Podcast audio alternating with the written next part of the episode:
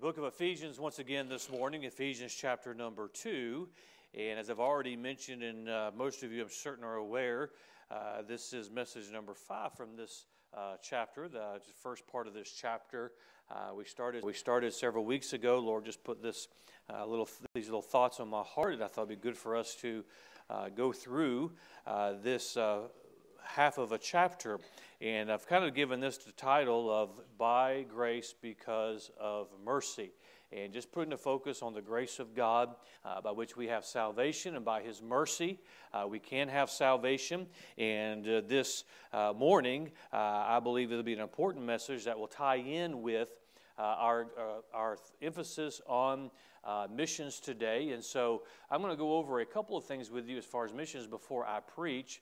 And then tonight, I want to encourage you to be back because I'll spend the entire service tonight focusing on our missions program and the direction that we are going to take. But as I mentioned in Sunday school, uh, over the past, uh, at least, it's been at least a year, the Lord's been working in my heart on some uh, missions uh, things and directions with us as a church. Uh, as you know, over the last few years, the Lord has certainly uh, brought some missions things to us. Church planting in Africa. We have our, uh, our missions uh, to the Spanish speaking nations. And then uh, Lord's been adding some other things. And the Lord has just kind of brought it all to a point and a direction. And tonight, I'll take uh, the service will be, my message will cover uh, all these things and give us a good direction that I think you'll be excited about. And there's some significant things I'll mention tonight that I just won't have time in this morning. So I'd encourage you to be back tonight. If, if, you're, if you just cannot be here, please tune in to the live stream so that you know what's uh, going on. But it's certainly going to be exciting. I'm very excited about it. So I want to show you a couple of, of slides. And so if you can put the, the first one up for me, it's to remind us uh, what we're calling our missions program from here on out is the Great Commission Mission. And so when we refer to missions, we're talking about the Great Commission Mission. Um, I'm afraid, and I'll, I'll, get very specific tonight, I'm afraid we as churches through the decades and even generations, we've separated missions from the Great Commission. And missions is the Great Commission. We are all to be missionaries. I remind you what I preached on for uh, 29 sermons, the Great Commission. Go ye therefore and teach all nations, uh, baptizing them in the name of the Father and of the Son and of the Holy Ghost, teaching them to observe all things whatsoever I have commanded you. And lo, I'm with you always, even unto the end of the world. Amen. Missions is to start right here with us. Uh, isn't it amazing that we, uh, not we specifically, but we generally as churches, we want a missionary we support to go across the ocean and we want them to have goals to reach people. We want them to have goals to double. We want them to have all these goals, but we don't want to have those goals ourselves. Uh, it starts at home. It starts with the Great Commission. Uh, we support missionaries who are involved in the Great Commission. And so uh, that's something that I'll talk more about tonight. And if you show, go ahead and show the next slide, uh, just trying to whet your appetite a little bit. There's some goals and some vision uh, to, to put with that. Uh, our goal through the Great Commission mission is to train thousands of soul winners. Uh, we have a training program here. Uh, I want everyone in our church to be a soul winner and know how to win a soul. Whether you can go out on Sunday morning or Saturday morning with everybody else or not, or whether you go out on Thursday or not, I want everybody to know how they can how to win a soul to Christ. We want to help facilitate the planning of hundreds of churches. We're already doing this with Operation Light. Uh, with our Reaching Spanish Nations um, uh, ministry, we're helping uh, assist church planners. We've started a church out of our church that's meeting this morning at the same time that we're meeting. Uh, and so that's where the old chairs went, is to our church plant. And so they're praying that we get new chairs sooner than we got these chairs. But uh, uh, so we, we are involved in that and we want to help uh, because the answer is not, I've preached this through the year, the answer is not political. The answer is to the church.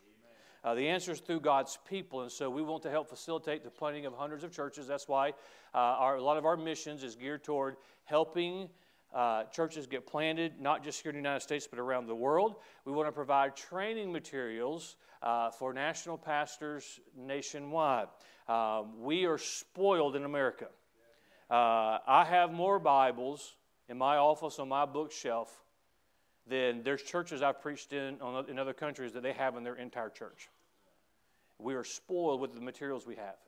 You can go back there in the foyer and you can fill your purse up with gospel tracts. There are churches that are meeting that do they don't have that. uh, it's a great tool for you and I, isn't it? Uh, so we want to help, and the Lord has, through the years, been putting ministries in our church that is going to help us accomplish this. And then assist foreign churches to become self-sustained uh, meaning uh, they're sustained so they can they, are not depending on, on, on, financing from the united states of america. They're, they are, they, they are starting churches on their own. And i believe this is uh, more of god's plan. Say pastor how are we going to do that? You have to come back tonight.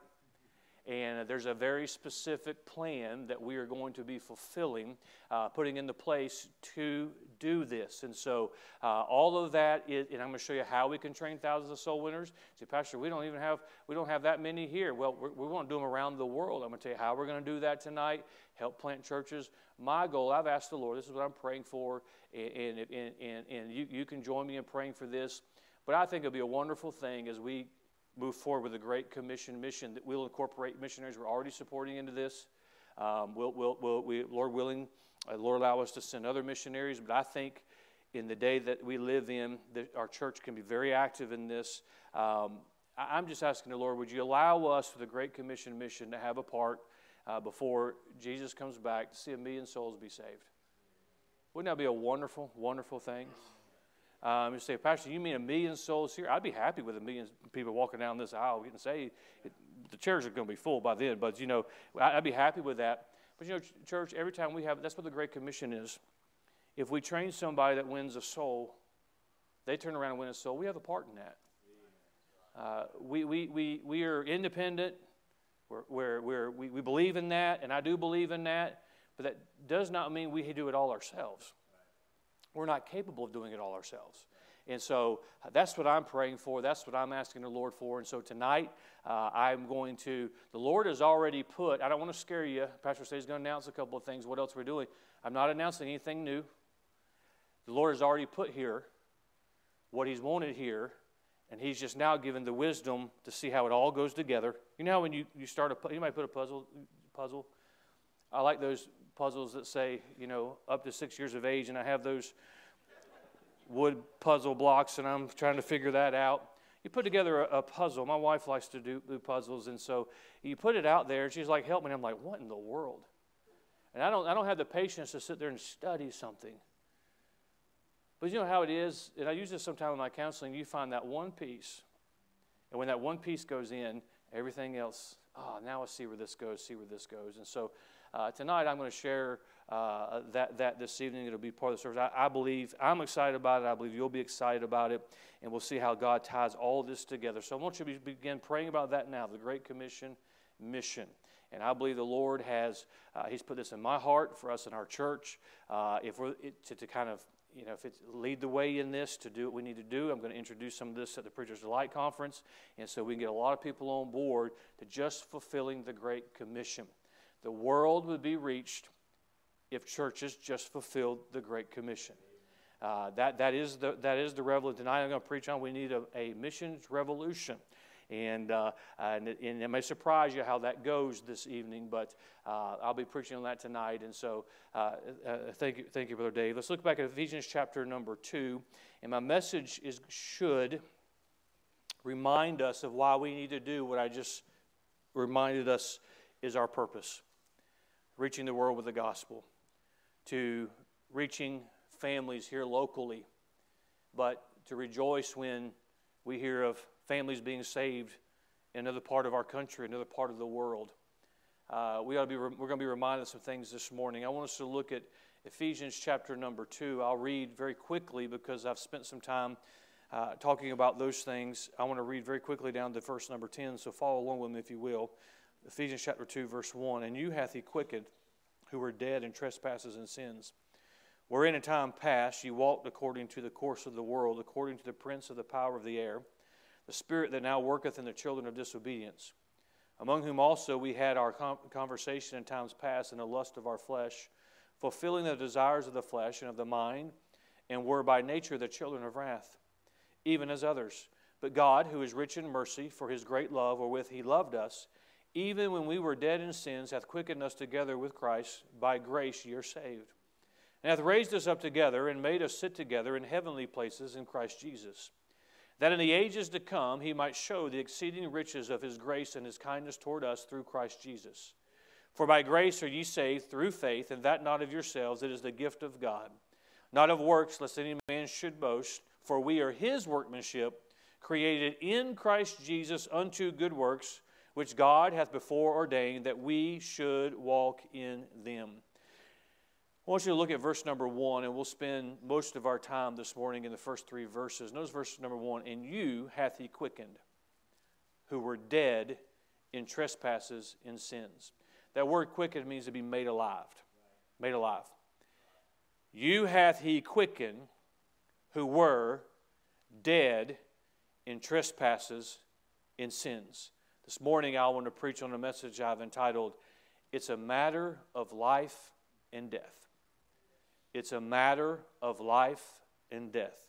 Father, I pray that you would use the message this morning. May we be reminded of what we were before we found Christ. Or should I say, before Christ found us.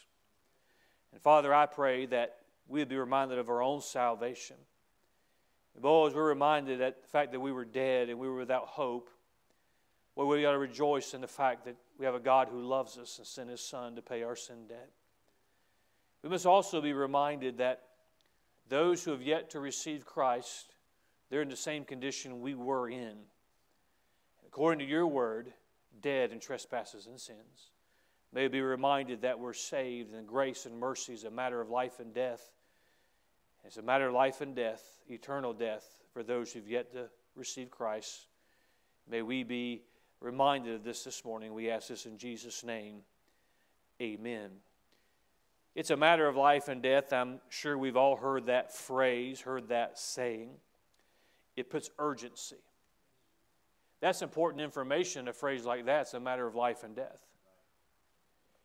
You call a loved one to tell them about another loved one and say, oh, they're in the hospital. Those next words are very, very important if you're to follow, they, they're in the hospital, and you're to follow that when everything's okay, and, and we're just, they're just getting running some tests. Okay, there's some concern there. But if you say they're in the hospital, well, well, should I come? It's a matter of life and death. There's an urgency. Nothing else has to be said or explained. All the questions that would follow, we'll ask later because we know there's an urgency. Something has to be done. I need to stop what I'm doing shift all of my focus to the matter of life and death. And friend, with it comes to the souls of men, it is a matter of life and death. But more so than just a physical life and a physical death. The Bible teaches here that we are physically, are spiritually dead until we experience God's grace and His mercy. See, grace and mercy are not just two buzzwords for social media today or two buzzwords for home decor. Grace and mercy are a matter of life and death. If it were not for God's grace, there would be no eternal life. If it were not for God's mercy, you and I would not have hope in eternity and experiencing that eternal life. See, the Bible tells us that we were dead in our sins. We were dead without hope. But the Bible and Paul is reminding the church at Ephesus of the grace of God and the mercy of God. And part of how he reminds them is reminding them of what they were before they experienced God's grace. Friend, how many of you are saved this morning? You're on your way to heaven. It's good to be reminded of what we were before the grace of God. Because we forget what we have in the grace of God. We forget how wonderful the mercy of God is and how we don't deserve His mercy. We don't deserve His unmerited favor. but by being reminded of what we were, boy, it sure makes amazing grace. How sweet the sound Oh, it sure makes those words mean a whole lot. That saved a wretch like me. Well, you can't give a proper, proper attention to grace and mercy without being reminded of what we were. in these first several verses in this passage of Scripture, I want us to see what we were compared to what we are and give us a few truths this morning that I think will be a help to us. There's a phrase in here that as I begin studying through this chapter that caught my attention. In verse number two, says, Wherein in time past. Notice that. He reminds them that in time past. He goes on, and, and a little bit later, he reminds them of the same in time past. At, before grace, see, now, now, now we've been saved. Uh, we're, we're, his workmanship, and God's done a work in our life, and we rejoice in our own salvation. But Paul is very quick to say, in times past, that's not what you were. In times past, that's not how you were. And I believe there's two reasons for this. One, there's always been false teaching that, that, that we can save ourselves, and it's in us. And Paul is reminding the church and all, all of us, and God reminds us today, that it is in Christ or it's not at all. You're either saved through Christ by the grace of God, or you're not saved at all. We have the opportunity to be saved because of His mercy. But I want us to notice something here. This, this should bring some soberness to this matter of life and death, and for us to rejoice in our salvation, but at the same time, I mean, we should rejoice what God brought us from. He quickened us, He gave us life but also be reminded that before grace and mercy,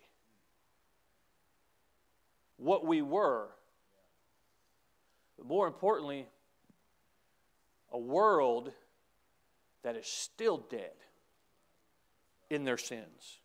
As I study this chapter, I find there's two worlds.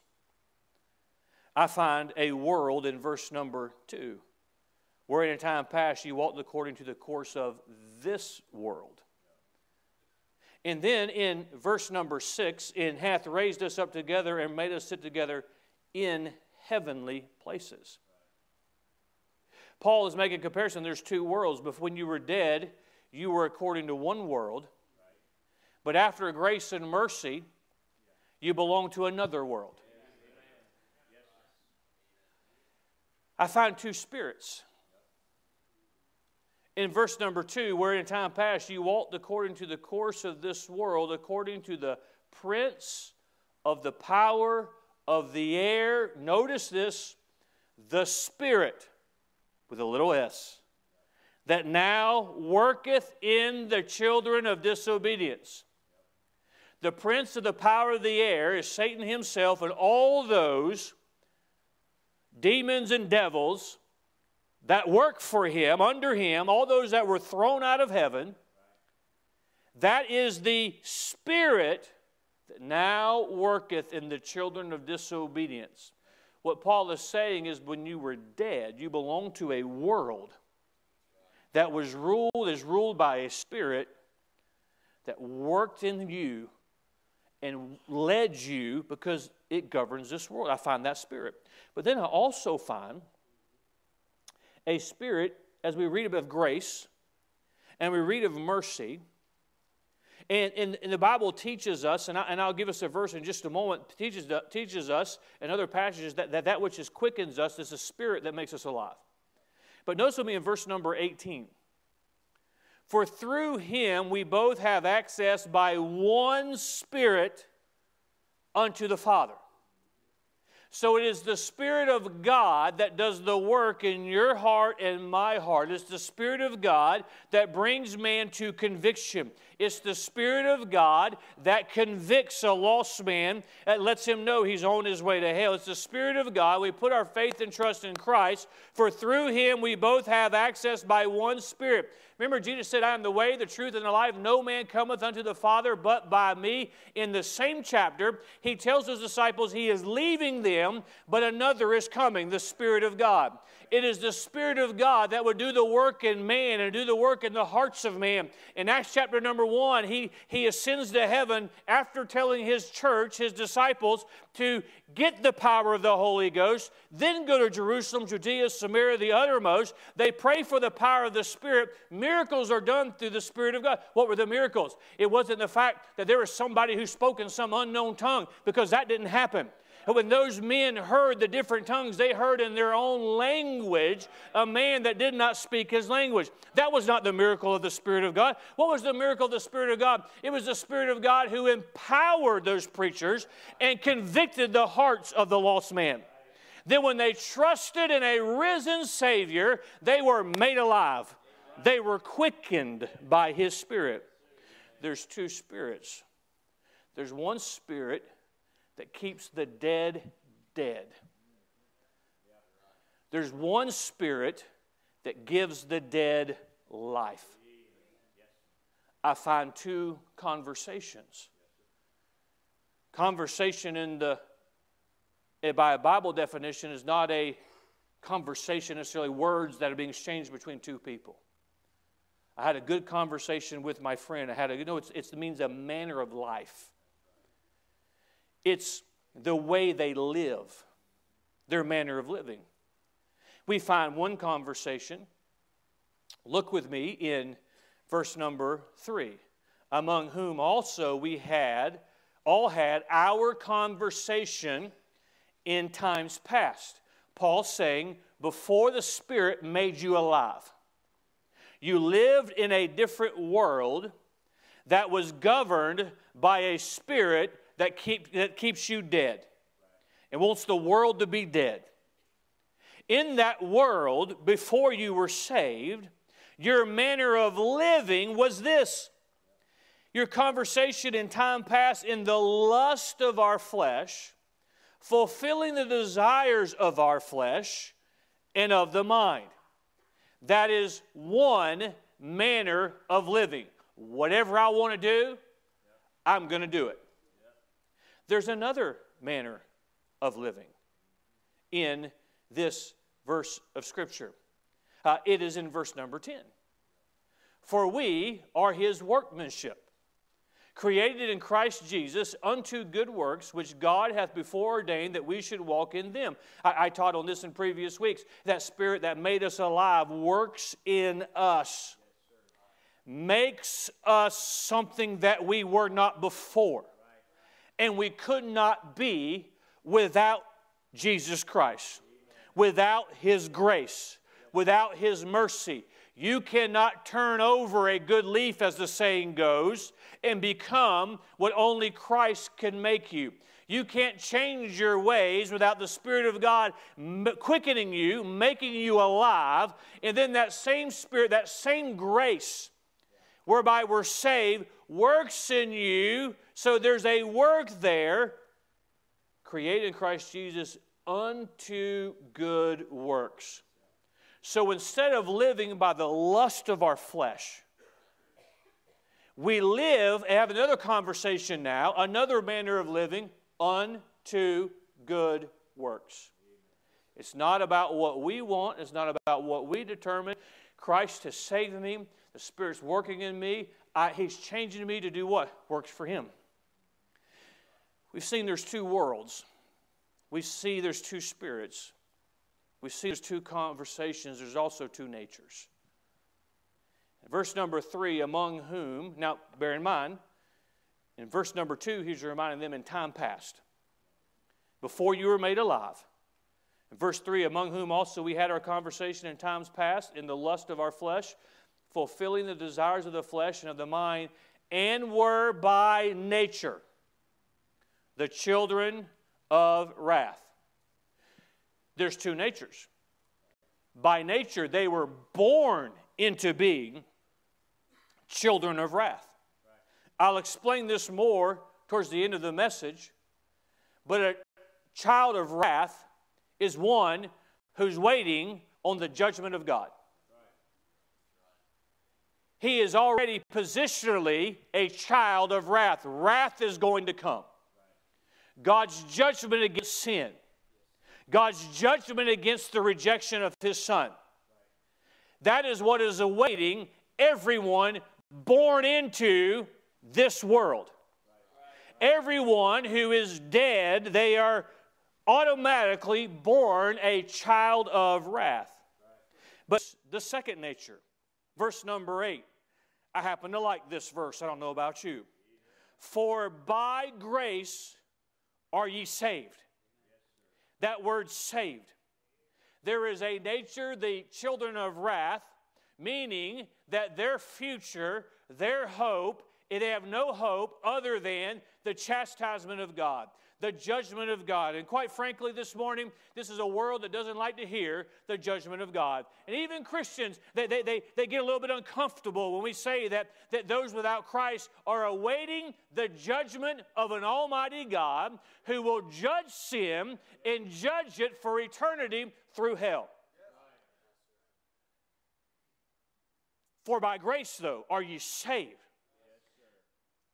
I was by nature a child of wrath. But I am now saved by grace. I'm a child of God. How did I become a, from a child of wrath to a child of God? I got saved. How'd you get saved? By grace.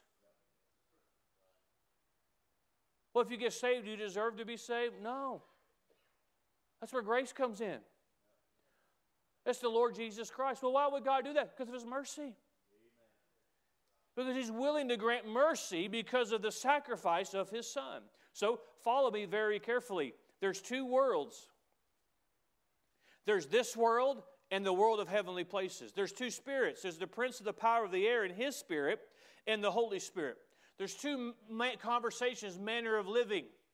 The, the lost, the dead in their sins, they just live to do whatever makes them happy. Friend, that's why we should not follow the counsel of this world because it has two conversations, two manners of living. If the Spirit of God works through us, there should be the good works for Him. There's the two natures. One, obvious, one obviously is a world of death, a spirit of death, a conversation of death, a nature of death. I'm talking about spiritual death. And by the way, let me just interject this. Christian, if this was the world we were saved from, why in the world do we want to live like this world? Why in the world do we want to follow the counsel of this world? If you, if you believe the Bible this morning, everything that comes out of this world is by the spirit of Satan himself.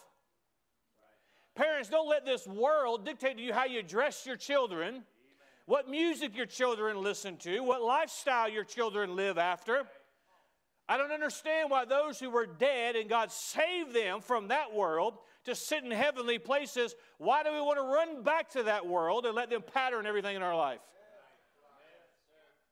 That would be as foolish as you and I loading up and going to the cemetery and say, Let me take counsel on how to rear my children.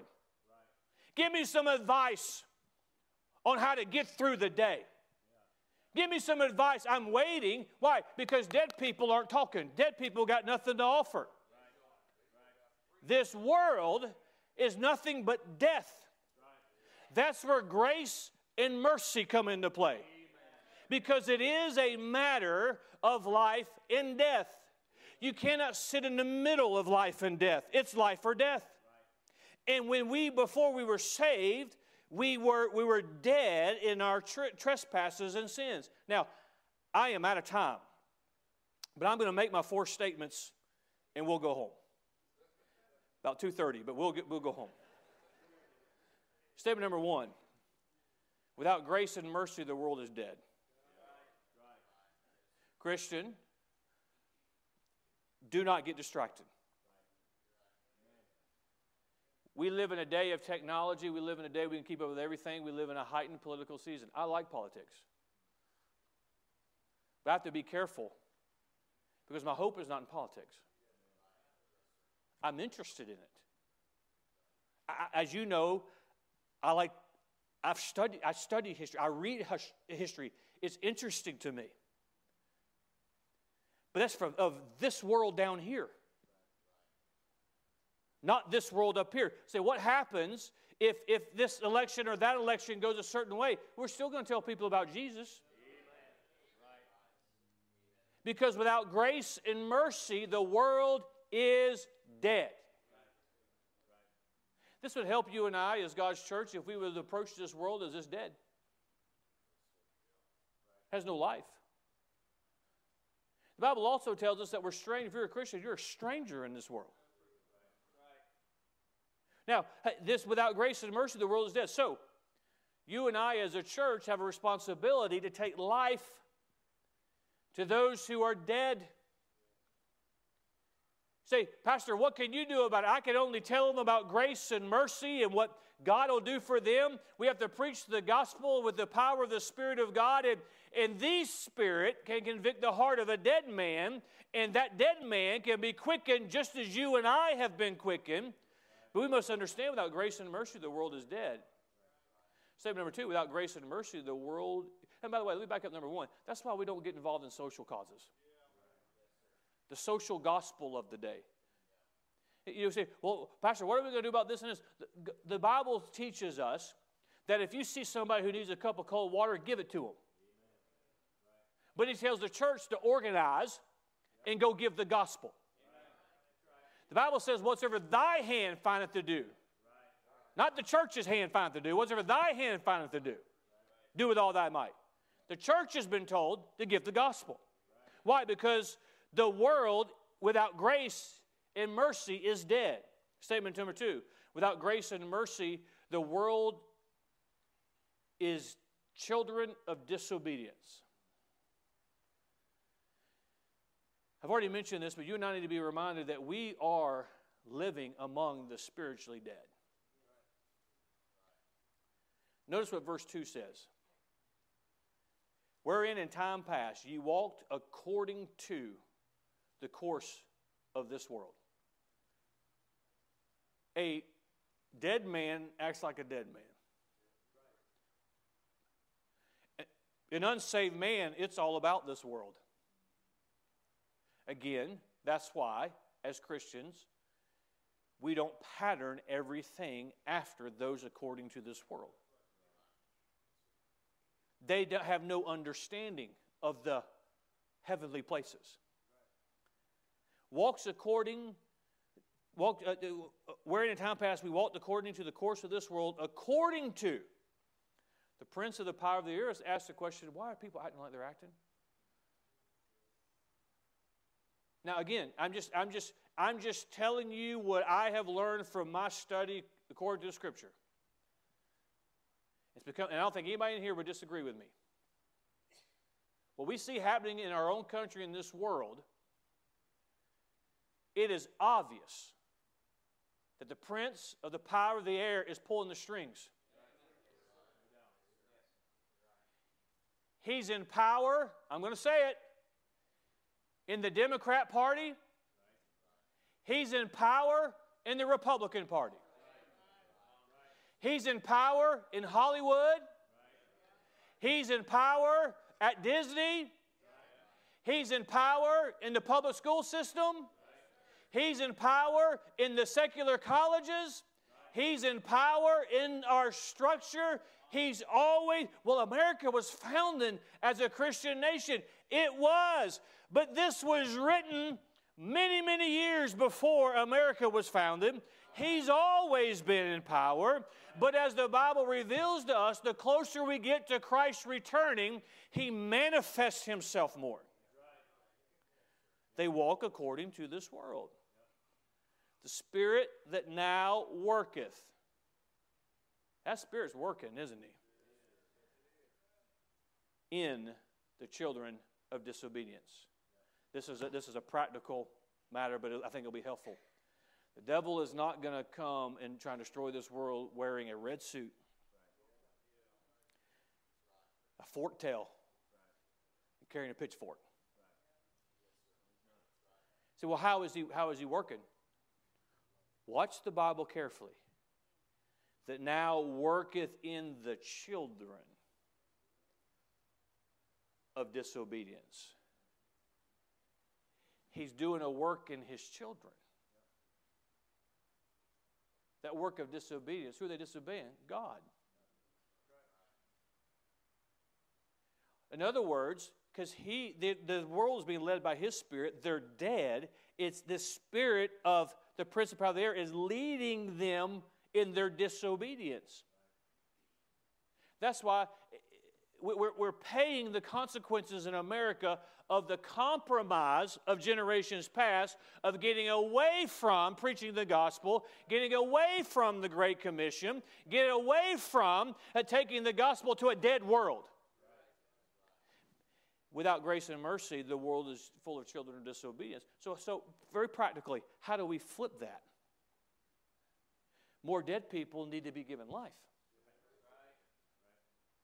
if he's got fewer children to work through, his work can advance.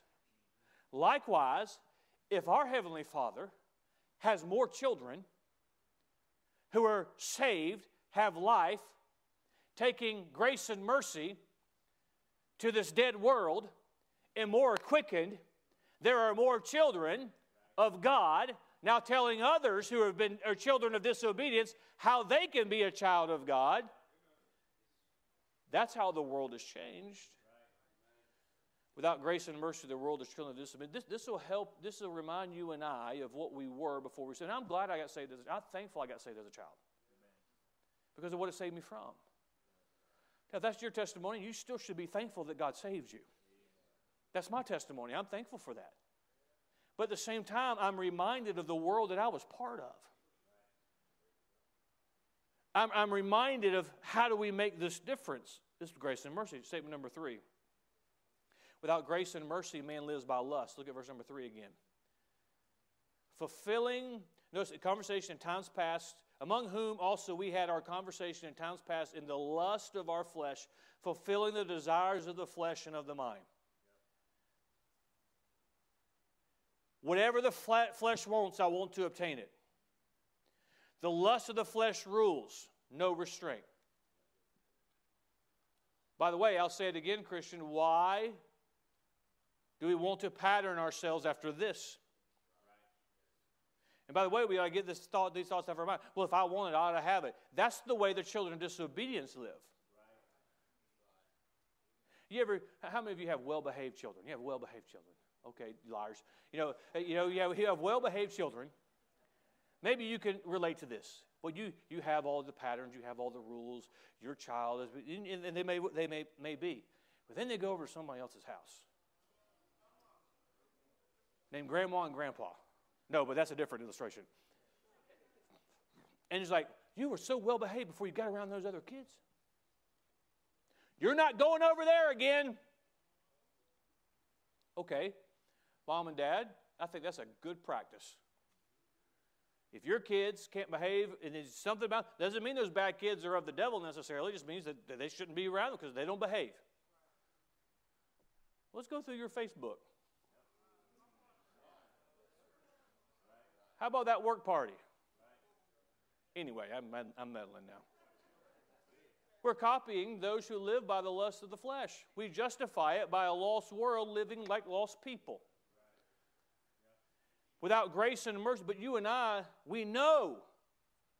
We know because the Bible teaches. We know because there's wisdom we've obtained. We know because of the work that Christ has done in us where that lust takes man.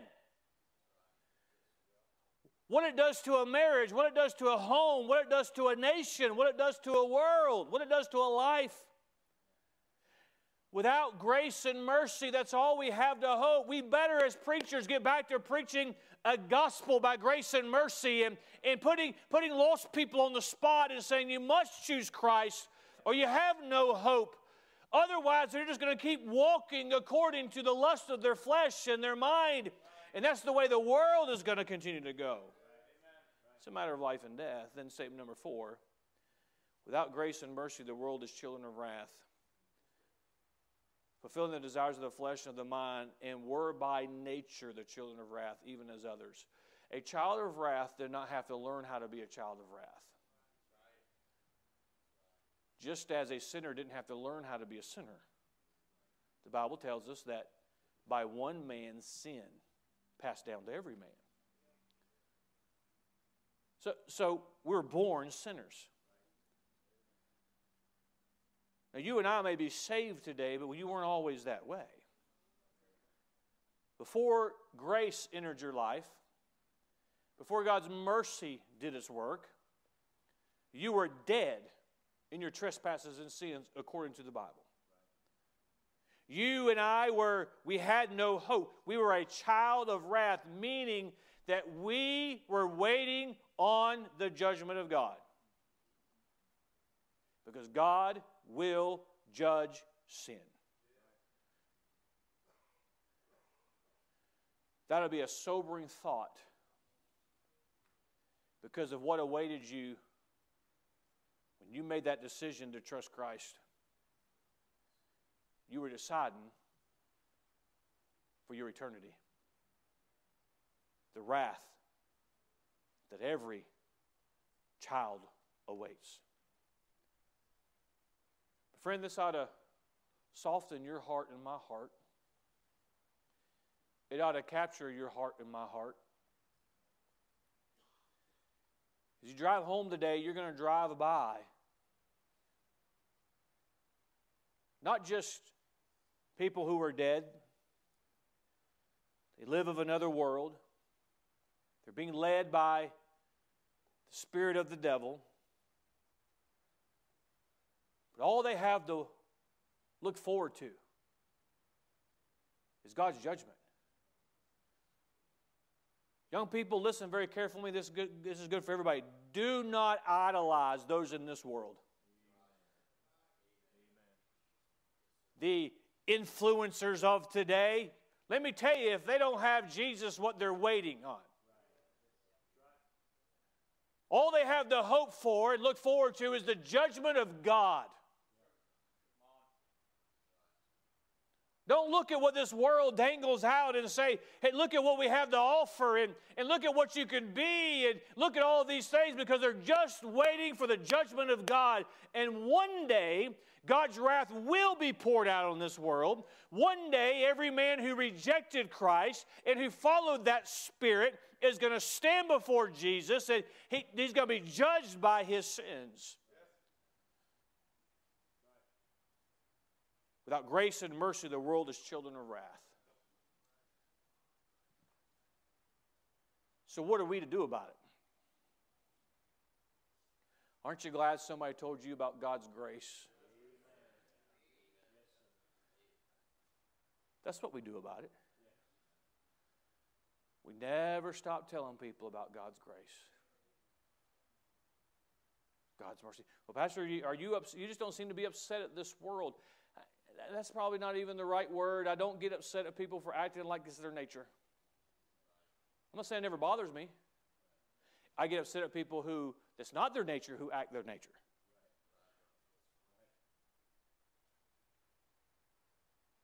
Friend, you and I must be faithful to give and tell others about the grace of God. Really, to put in context, certainly there's so much doctrine that we've looked at the last few weeks. And we cannot ignore that.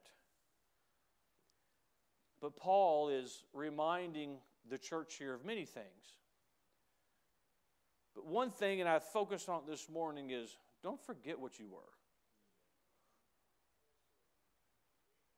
Christian, don't get so big for your britches, as the old saying goes. Get so puffed up in your own pride Look what I've become. Look at the workmanship that I've become. That we forget that there's a dead world out there. Unless they experience the grace of God and the mercy of God, they will die and go to a devil's hell. That is why you and I must be busy telling people about the grace of God. If somebody asks you to work tomorrow, what'd you do today? Say, I went to church. Let me tell you what the pastor preached on God's grace, God's mercy. Be quick to tell people that you're saved. Oh, so and so, why don't you get so caught up? Because I'm not of this world. All these prophetic things that are coming to, to, to pass.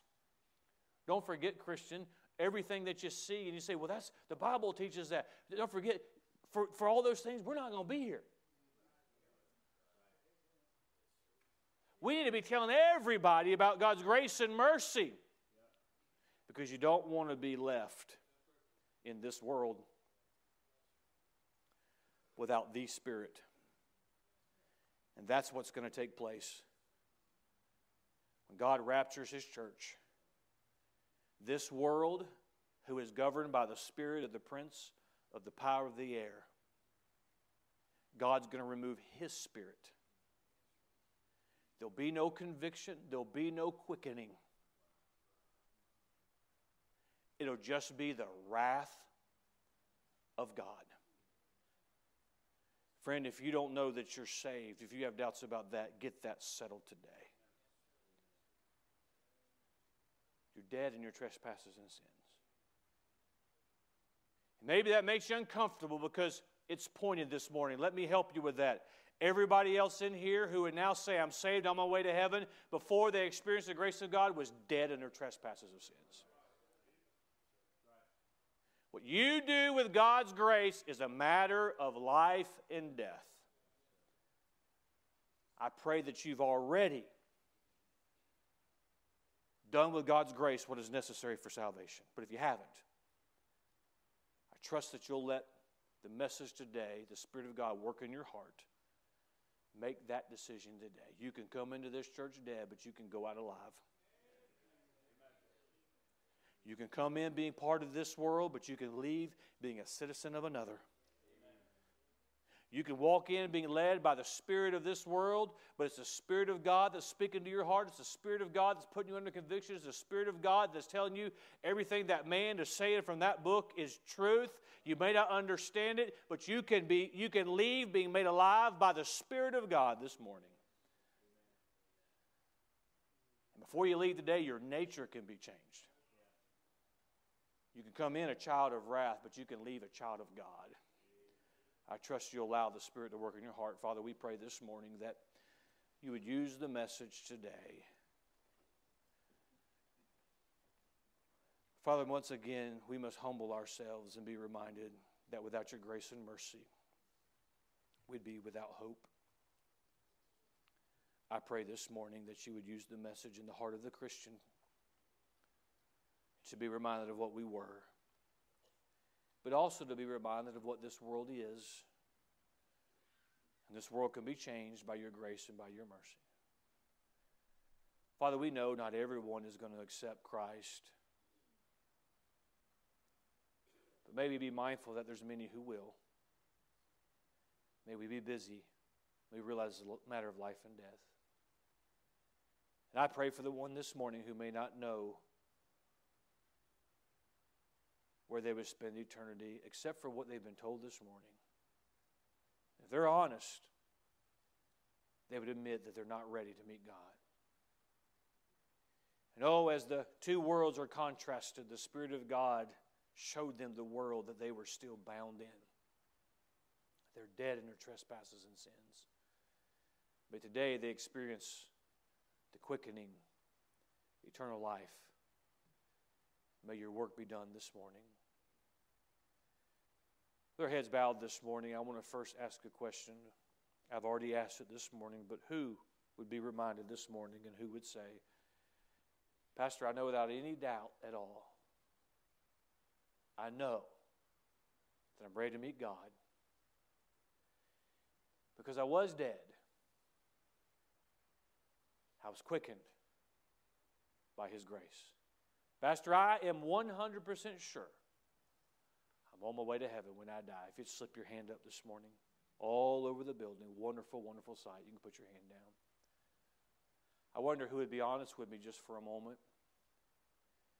Perhaps there's someone in the service this morning. I'm aware that there's many watching by live stream, perhaps even listening by radio this morning. I wonder who would be honest today and say, Pastor Neal, I, I'm not ready to meet God.